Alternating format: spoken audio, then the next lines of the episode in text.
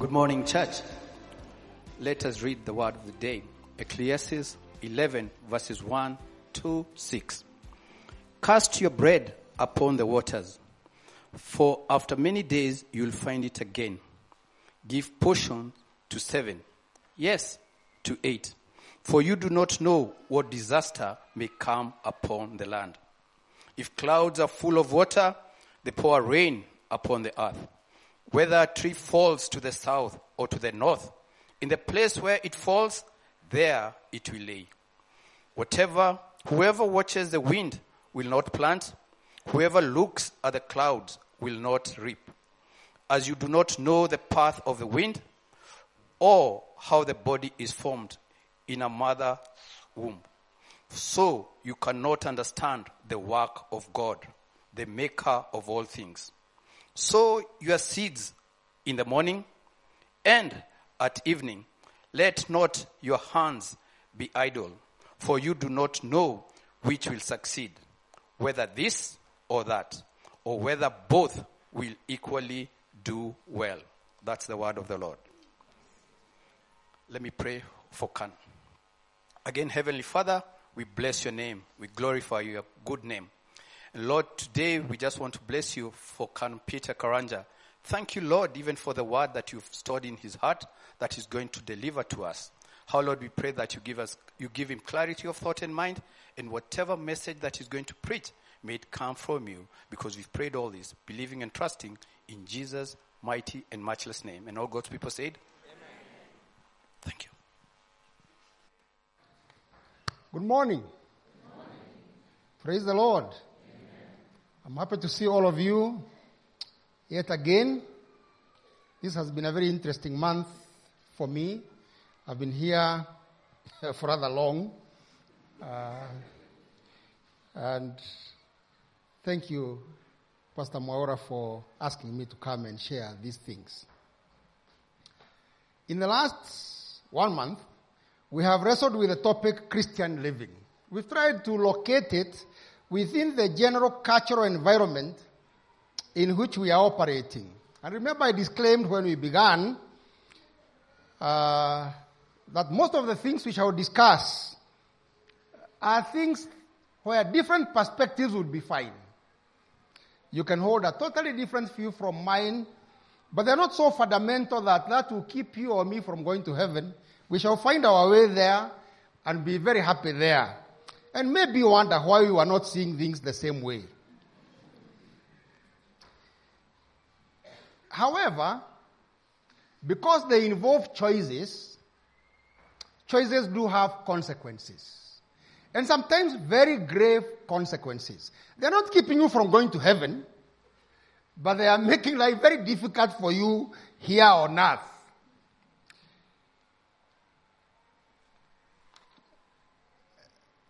Now, the first Sunday we wrestled with the question of what is culture. And remember, I relied very strongly on a character called Richard Niebuhr in his definition and treatment of culture, which he uses interchangeably with civilization and says culture is both the process and outcome of human activities on nature and the environment in which we operate to meet our needs. Remember, I said a river is natural, a canal is culture. The river does what it likes, the canal, we dig it to try and channel water to where we need it so that it can serve us. And it is progressive and cumulative and it's pervasive. You find it in every community, in every race, in every continent.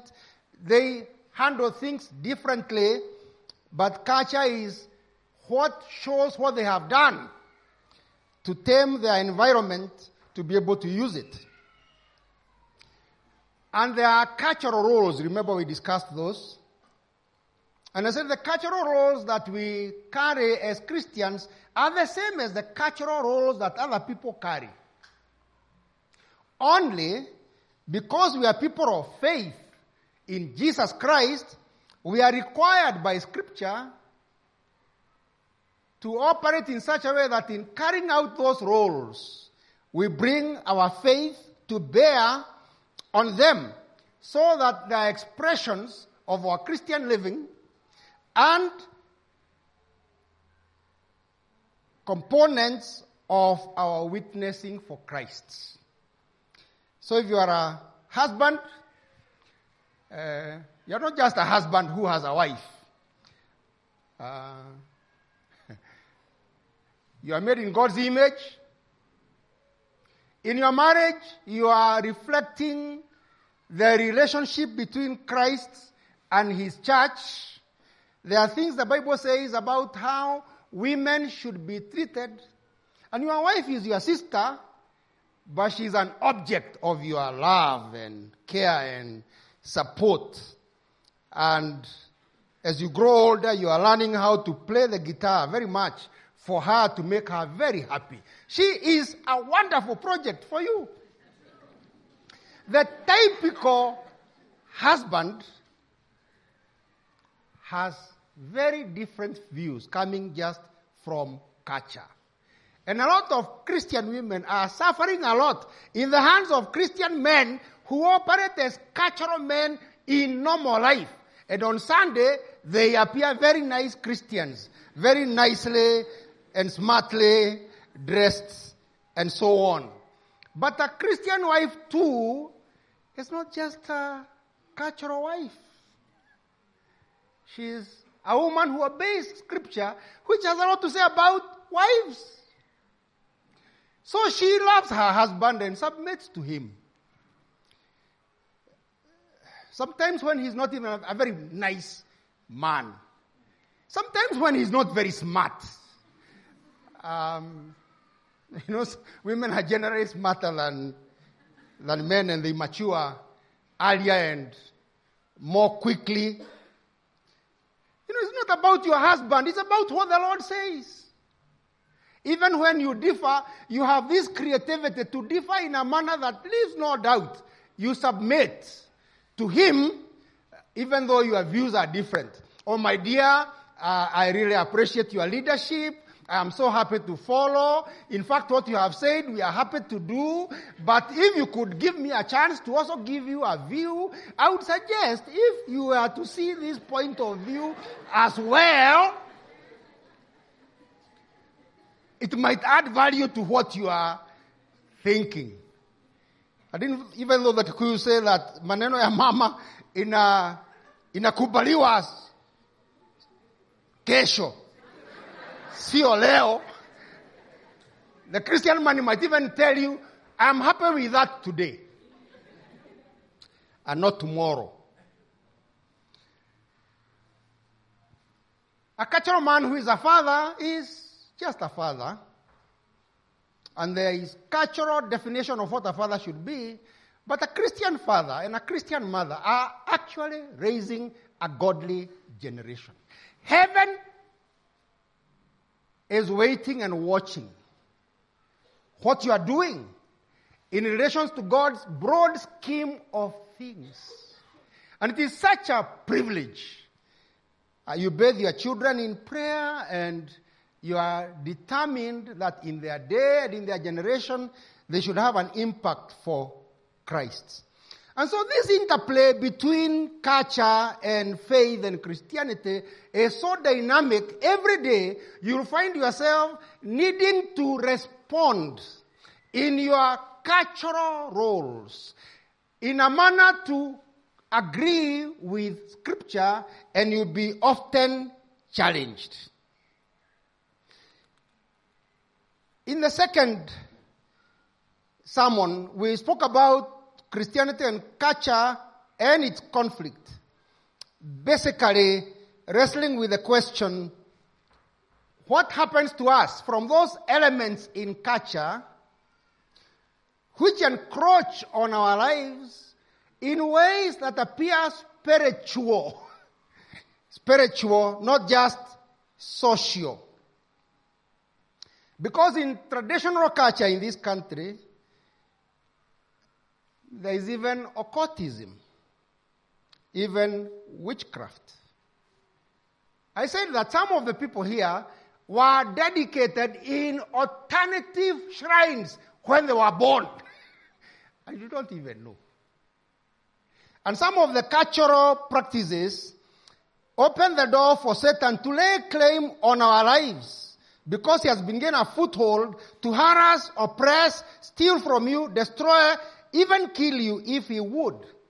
And we like to top up the cultural snares that we have by the kind of sins people choose that consolidate and open the door for Satan to oppress them because they have given him a foothold.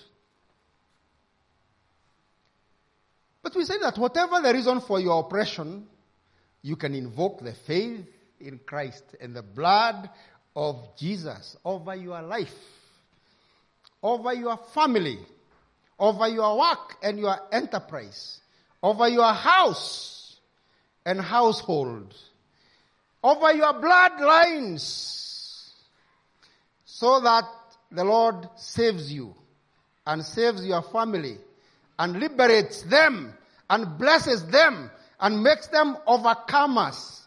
Because Jesus became a curse in our place so that we who deserve curses can exchange our curses for the blessing of God. Not because we deserve it, but as we sang, because of the price Christ has paid. And I said, this is a serious matter. Rather many people treat this very casually.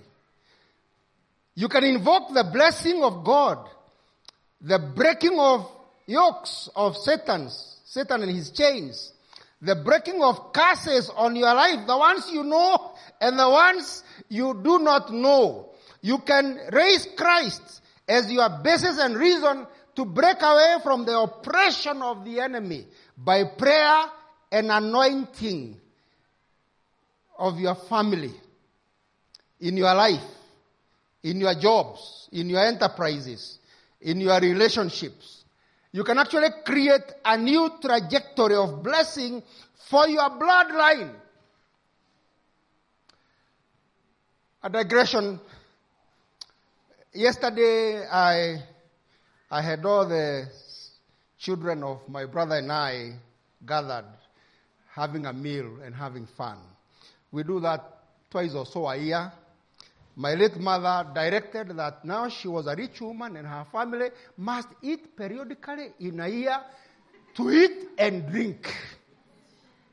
And because I appear to be the more prosperous one in, in her family, I, I could tell who was being told. so every couple of months, I buy two goats because they are quite many now, and they just gather and eat. And I have purposed that the bloodline of my family will be redeemed for Christ. And I pray and declare that the children of my mother and their children and their children after them and those who come down the road in this line will be prisoners of grace. They will run and not get away from Christ.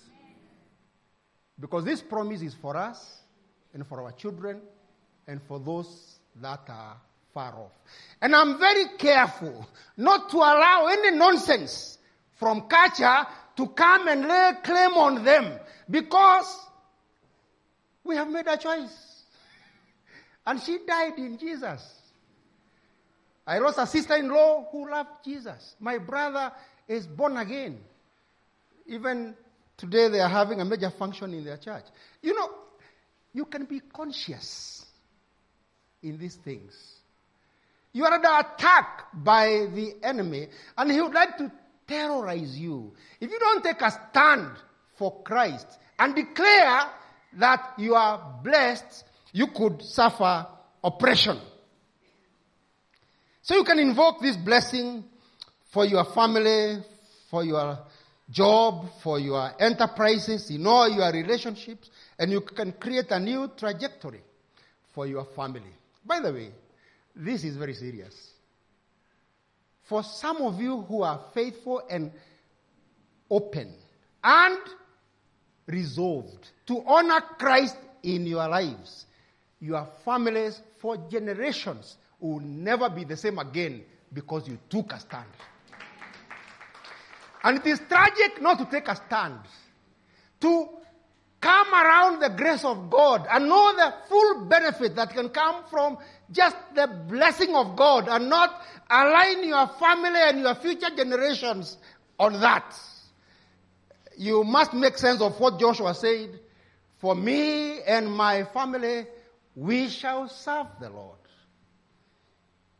Then last Sunday we dwelt on the imperative of work because it is the process of culture and God's chosen method for us to find food and livelihoods until we return to dust from where we came. And we said that all adult, healthy, able-bodied people of all ages and both gender must work to earn their keep. Because the Bible is very clear that if you not work, do not eat. So he said husbands should work. And it is tragic that there are many husbands today who are quite happy to live off their wives when they are not working, seeing that as the blessedness of God. God is unlikely to bless you to be a sucker, to live off the sweat of another person when you are an adult. When he has said, you shall eat from the sweat of your brow until you turn to dust, for from dust you came. God does not give blessings that contradict the word he has given. Wives too must work. Some wives, you know, are, are very clever, especially when their husbands have a lot of money. They get away Cinderella ring and not quite, and not quite working. Your husband cannot be so rich that you don't need to do anything to earn your keep. Adult children, you remember I said uh, I get vexed by women who call Baba, Mama, grown up children who are 30, 35, and they live with their parents and eat their food and don't work. And if you go back to the lives of those families, some of those wives were married when they were 23 or 25. So what are you doing with a guy who is 30, who hasn't begun life when you began much younger than they are now? When will they begin their lives? Sometimes they need a shock therapy. Send them away. They will not die. And parents who are older must also work. And I say, don't push them to do work that will kill them. But at their age, there is work they can do. It's until they return to dust, not until they retire or their children grow up and graduate from university. Even grandparents who are alive, not just parents, and are not sick should work. But if someone is sick, by all means, they should enjoy the love and care. Even if the work they do cannot fully cover their keep, it's okay to support them and supplement. It's not wrong to give, but it is wrong for a person to wake up every day to plan to eat and drink from the sweat of other people. When God has said, from the sweat of your brow, you will eat. So there are many types of work that people can do in changing circumstances and seasons. We can even support our loved ones to find work and to set up enterprises and businesses. But we must commit to do the work that is available as we wait for our dream and ideal work. If you're not willing to do the work that is available, then we must stop to eat until the work we like can be found. And we do it and earn. Then we eat because we have earned our keep enterprise and farming is work sometimes by default or preference, can begin early in life or after loss of employment or retirement. We must work. We must work. So today we wrap up this series uh, by discussing wealth creation and growth. Now you know that I might not qualify for that because in here you have people who this is what they do for a living. They teach people how to become wealthy. But the Bible is very peculiar because the Word of God says about ministers, we remain poor, but we make many rich. So when Pastor Maura starts here and he gives you tips on how to make wealth, don't ask, what does he have to show in his life about making wealth to give him the credibility to tell us how to get rich? Si aende kwanza akatajirike ndio tuone halafu atuambie. Only we have the privilege when we are not rich to teach people how to be rich and to bless them and pray for them so that, so that they get rich. And we don't have to get rich uh, when we make them rich. Although nothing stops us from becoming rich. And I know pastors that are quite wealthy in this country. So Maura, don't again justify not becoming rich at the because we make many rich while we remain poor. There is no, there is no divine imperative for us to be poor. We, we serve the King of Kings and the Lord of Lords. How do you create wealth? Prepare for the time when you might be unable to work and be able to pass some heritage of resources to the next generation. That's a question you must crack. Now, for most people, the easiest route to creating wealth outside inheritance, because again, if you've been born in the right place, you can show up with a lot of resources that you don't have to work for, and it's called old money. It's called old money. See someone driving a beast, and they are only 27, and you say, oh, this guy has done well. You thought, no, no, no, no, no. That is old money. If you can access old money, fair. Sometimes you are paid dowry. If you raise girls, and a few of you have girls, and you are praying for them well and trusting God for them, God might just perform miracles around when they marry. And you get shocked. Because sons in law, when they see how you have raised for them such wonderful girls who became their wives, who are making them rich and giving them uh, respect, they, they just they just pass things to you, and you are not needing to work. I don't know. I told you the other day that even I, my parents-in-law are gone, but my wife is such a wonderful woman, and she really has made me reasonably endowed, and she has covered up for many of my stupid mistakes.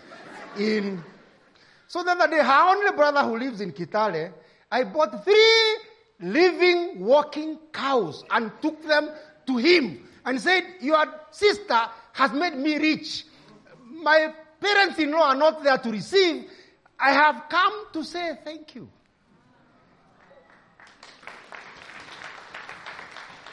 Friends, don't just enjoy the blessings of your wife as though she landed on a parachute. Someone worked to make her what she is. Someone sacrificed to make her what she is. Someone nurtured her and trained her and taught her and prepared her so that when you looked at all the girls around, even though they were available and some had made you a subject of prayer,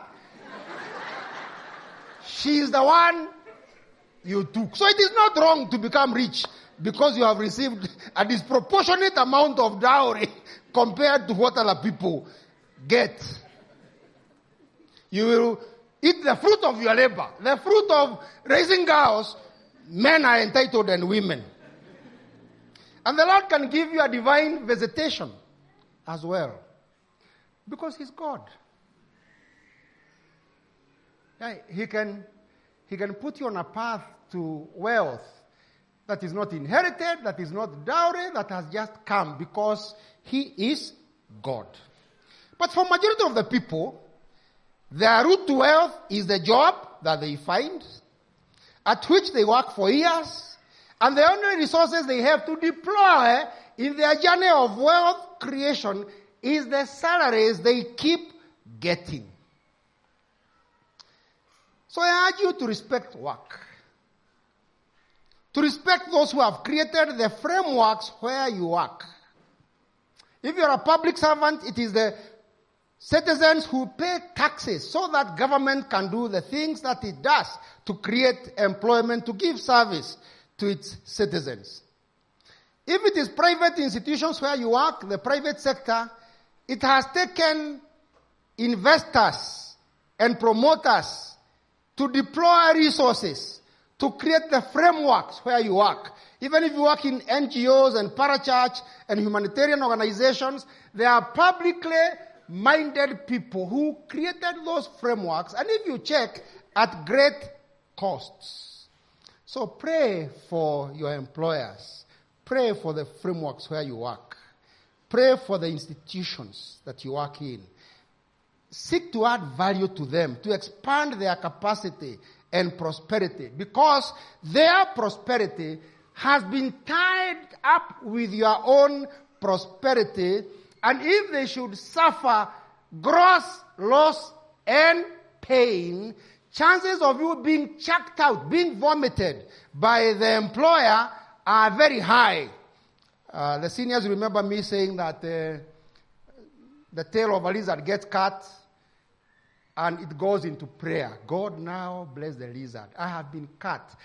It has no tail. I have been serving it and helping it all this time. When I'm not there, what will happen to the lizard? And as you are mourning, the tail just dies off and stops to wriggle.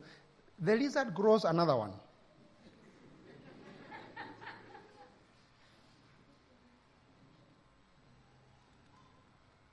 So the average person will become wealthy or poor on the basis of work. So we ask, what do you need to do with the work you have in order for it to be a tool towards your creation of wealth. And I'll draw several lessons from scripture and then uh, we shall be done with the series. Number one, be trustworthy.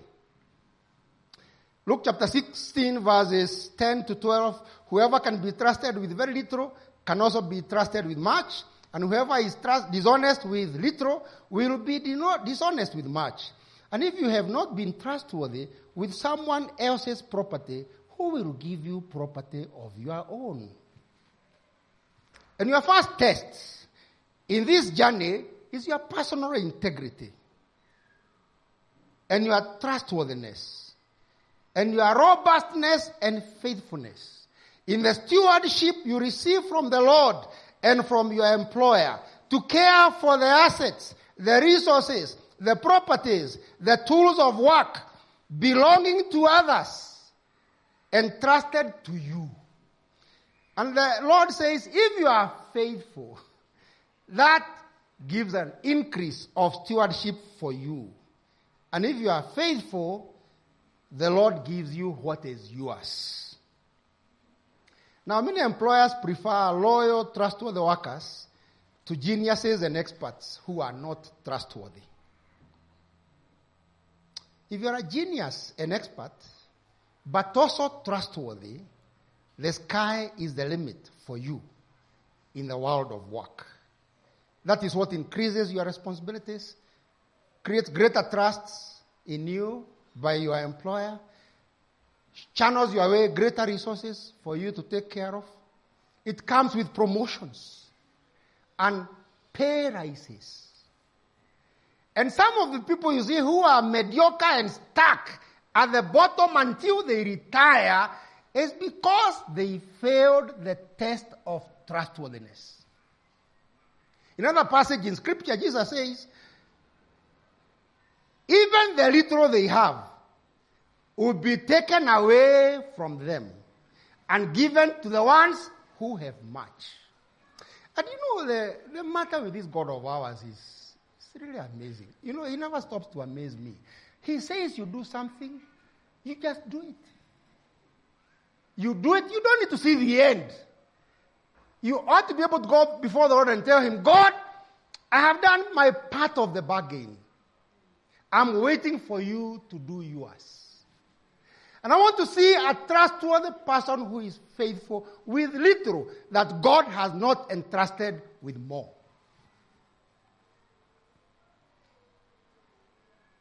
You know, in Second Chronicles chapter 16, verse 9 says, For the eyes of the Lord range throughout the earth to strengthen those whose hearts are fully committed to Him. Suggesting that God sits in heaven and takes a walk and casts his eye around the earth, asking, Who is trustworthy?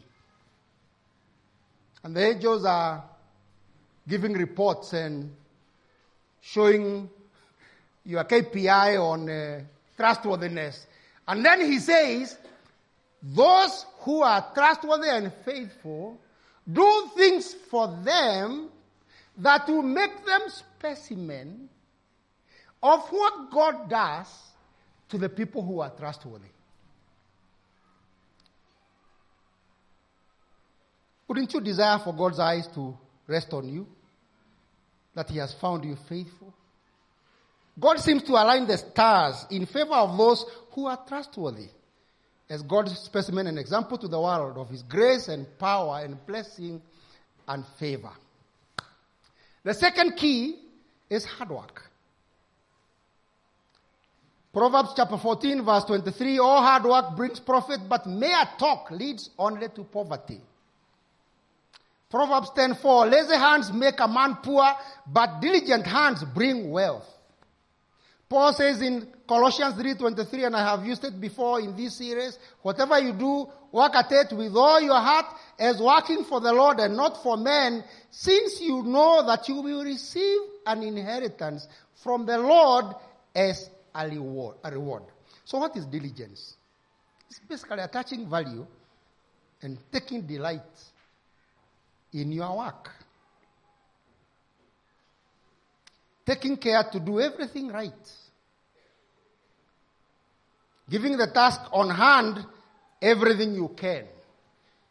The Bible says this brings high reward and wealth. The converse is also true. Proverbs 18 19 one who is slack in his hand, kulegea na ulagai, is brother to the destroyer. Brother. You know brother? The one you come from the same womb with. The one with who you share a DNA. Says if you are slack, you carry the DNA of the destroyer. You are socialized to destroy. I told you before that the Bible says the thief comes to steal, to kill, and to destroy. But the Lord has come to give us life and give us in abundance. So the brother to the destroyer is also operating in Satan's territory, helping him to accomplish his malevolent schemes. In almost all the companies that have collapsed in Kenya, Uchumi, Tuskys, and others, if you track, there was gross dishonesty and mischief by some of the people entrusted with the stewardship of those organizations. And they sank with suppliers' money, which was not paid, and jobs were lost. They say that in this country, a few years ago, two billion shillings was being stolen every day. Now, if you try to imagine two billion shillings stolen every day, if you actually configure the money per year, it is humongous. Now, my statistics may not be correct, so if you find them wrong, don't blame me, but rather huge amounts of money are wasted. Services are not being given in this country because the people paid to render service are busy seeking to collect bribes. Yani, their salaries are not enough. They need bribes. By giving the services the organizations are established to give to people who pay and they are denied the services they are entitled to. A motivational speaker called uh, Art Williams says, just by working hard, you beat 50% of the competition. Just knock them off by working hard. You are trustworthy, you beat another huge number. In fact, if you are trustworthy and hardworking, you will be close to the top. The third key is competence. Proverbs 12, 22, verse 29. Proverbs 22, verse 29. Do you see a man skilled in his work? He will serve before kings. He will not serve before obscure men. Now, or later, look up Proverbs 22, verse 29 in your mother tongue. Google these days has all these Bibles the Dholuo Bible, the Kikamba Bible, the others. So if you check in your mother tongue, Proverbs 22, verse 29, you will see what it says. In my mother tongue, because it's the only tongue I speak, I don't speak these others. It says, wekeo, murutiwera wekeo ri, no atueke wa gutwarana na muthamaki ti wa gutwarana na tumundu oro uguo tutari kiene I mean, my only temptation to bring this is that all the English translations I have looked at, they don't appear to capture the, the gravity of where competence and skill lift a person from. Kiwago twarana na tomundu o tutari kiene. If you are competent in your work, you are elevated to serve amongst kings, not mediocre, ordinary people. So exceptional skill and competence elevates you from mediocrity to obscurity. It lifts you from ordinary circles to royalty. It opens doors for you that nothing else would open. It exponentially increases your earnings and your salaries and your wages and your revenues in business to levels that your peers and those who share your primary qualifications can only imagine can be earned. In fact, it enables you to stop looking for jobs and for employers to begin looking for you. I don't want to ask that uh, you put up your hand or stand, but I, I have known people, even in your church, who are called to lunch by people and told, We know you are comfortable where you are, but a position has arisen where I work. And the boss has said we look for a person who matches the need of our organization. And it has been suggested that you are such a person. Would you consider a move to come in the first place? And if you would, what would be the remuneration that would be an incentive for you to move when you are comfortable where you are and not looking for an opportunity because we have an opportunity and we are looking for an excellent person. Show me a man skilled in his work. He will serve amongst kings. not amongst ordinary people. In the meantime, in the organization where you are being sought to join them and to name your price, there are people being sent away who are considered not to match the aspirations and the need of the organization where it is going. Those transitions are useful because they help you to negotiate your remuneration actually. Many of your employers take you for granted, but when you have to go to a new place, you'll be good. Uh, you'll be paid better. You get a better remuneration. In fact, if your employer thinks that you can be taken away by other employers, they begin to figure out ways to retain you. And, and you know it is in management science. Uh, retention. What do you do to retain your good talent? So you find a pay raise coming when you haven't asked. Because your employer is thinking that someone else might offer you a package. Before they come, he's there.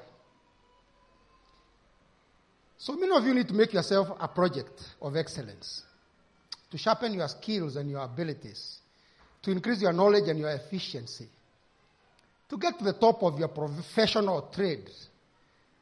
Work with the ideal to get to the top of the range. And we've seen a few people in Scripture. Old Joseph.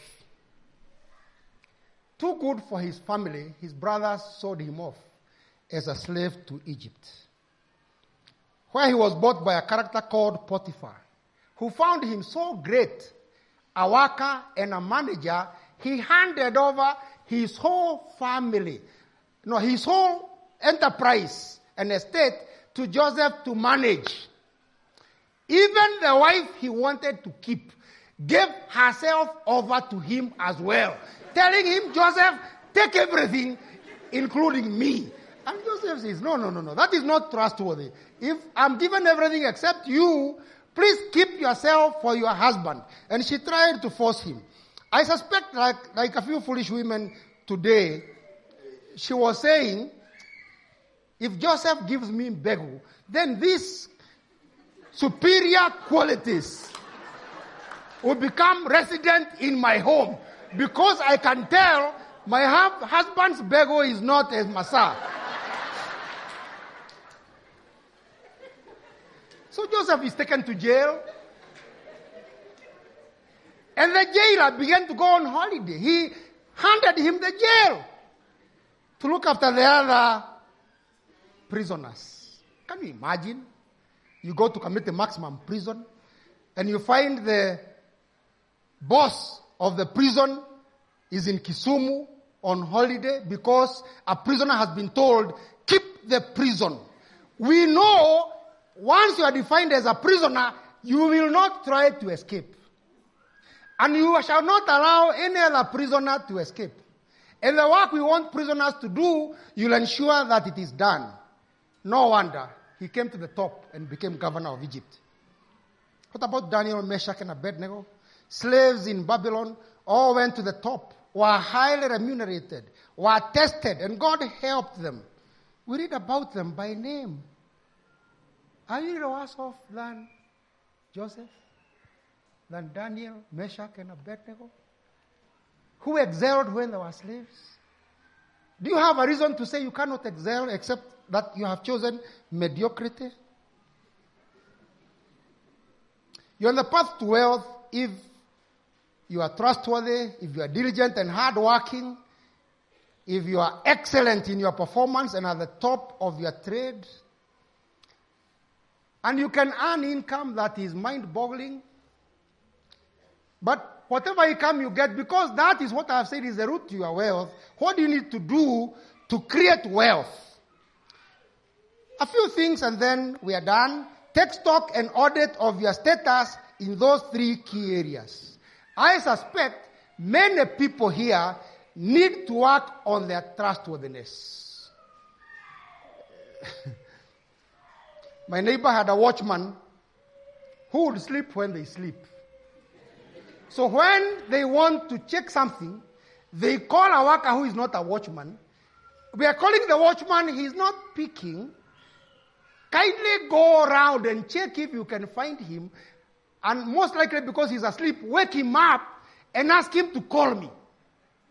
Yani the watchman who is supposed to keep awake when others are asleep sleep more soundly than the ones who ought to be sleeping so that you have to send someone who is not a watchman to wake him up to come and do the work of a watchman.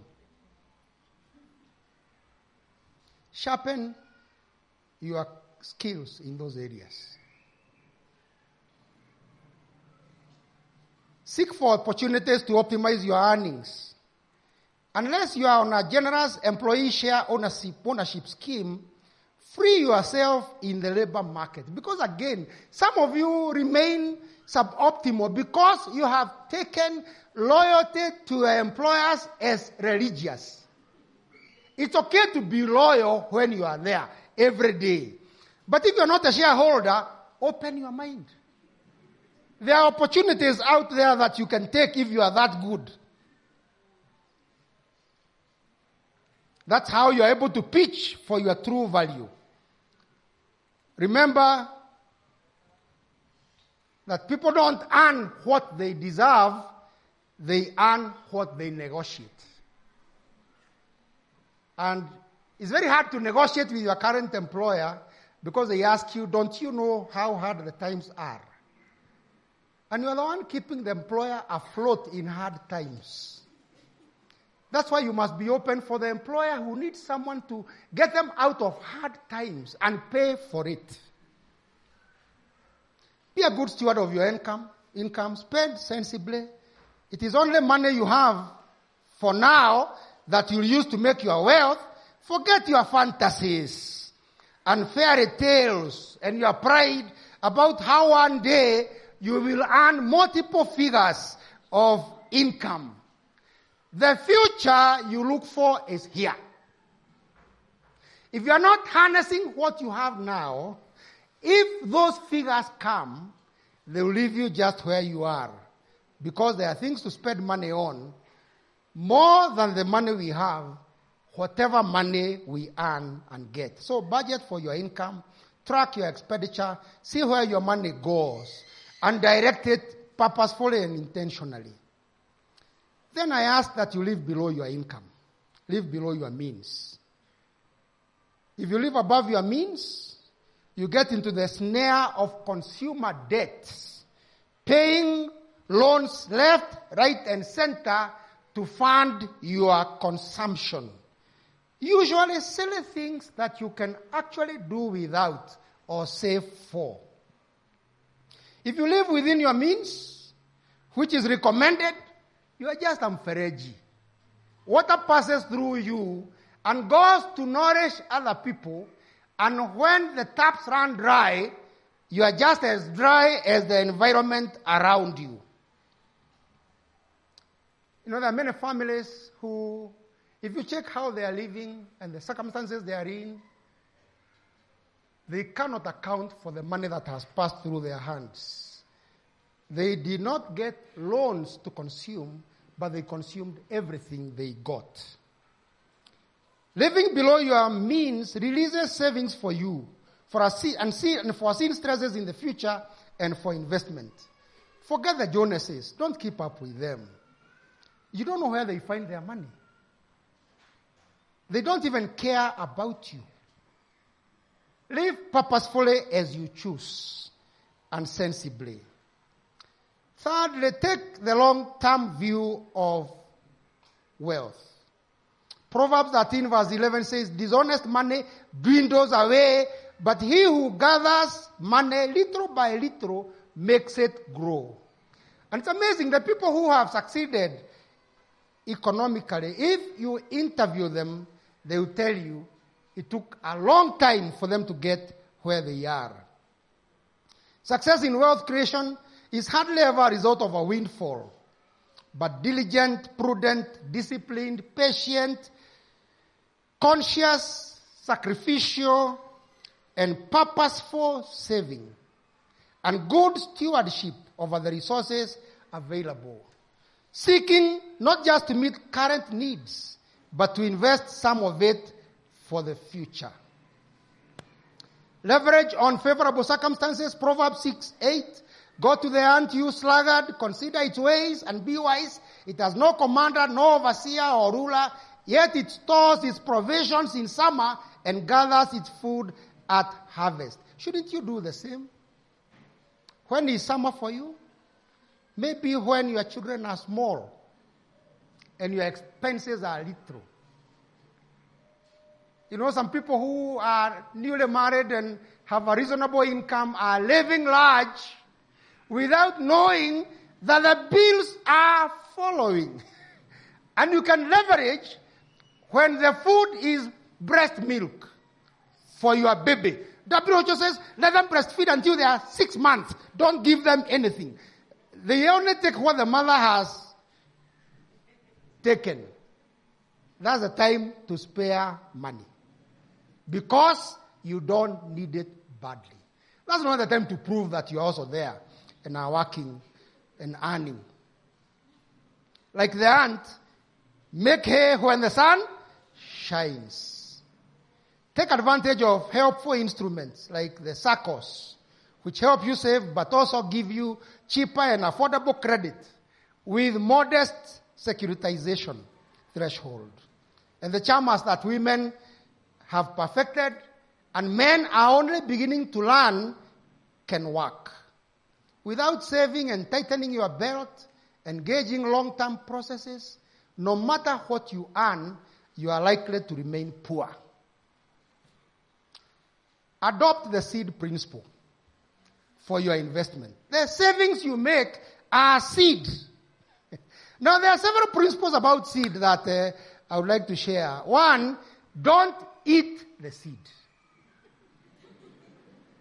Seed does not grow in the stomach. In the stomach, it is metabolized and digested and assimilated in your body. And everything that would be left is thrown out as waste. Psalms 126 verse 5 and 6, those who sow in tears will reap with songs of joy. He who goes out weeping, carrying seed to sow, will return with songs carrying sheaves with him. Read carrying harvests. Investment is painful.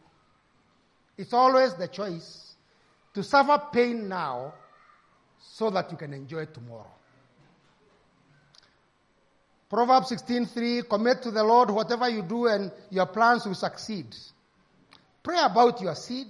Seek God's help and support as you invest it. Isaac did, and in Genesis chapter 26 verse 12 says Isaac planted crops in that land, and it was a drought year. And the same year he harvested a hundredfold because the Lord blessed him. It's amazing when the Lord blesses you, very little effort can result in tremendous outcome. So involve the Lord in your investment. Seek for his help and his blessing. Make him a stakeholder in your financial journey and as an investor. But also harvest your crop when it is ready. Proverbs 10:5.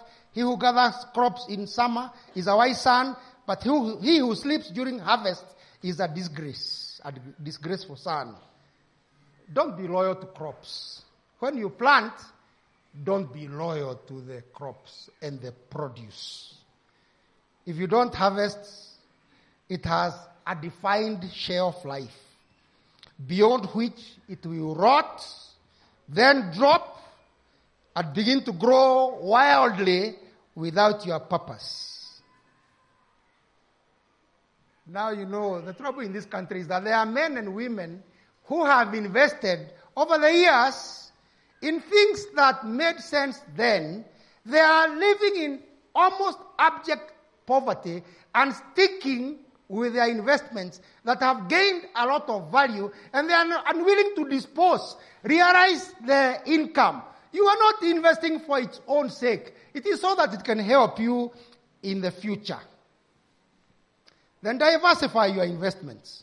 That's the passage that was read for us. Cast your bread upon the waters. For a long after many days, you'll get it back. Investment has a, an element of adventure. Invest, take risk, trust God for the future, hit the road, and drive your car. Don't go to driving school to operate there until you retire. Driving school is a place to go and find a skill to use outside. Cast your bread upon the waters. Give portions to seven, yes, to eight, for you do not know what disaster may come on the land. Life has many risks.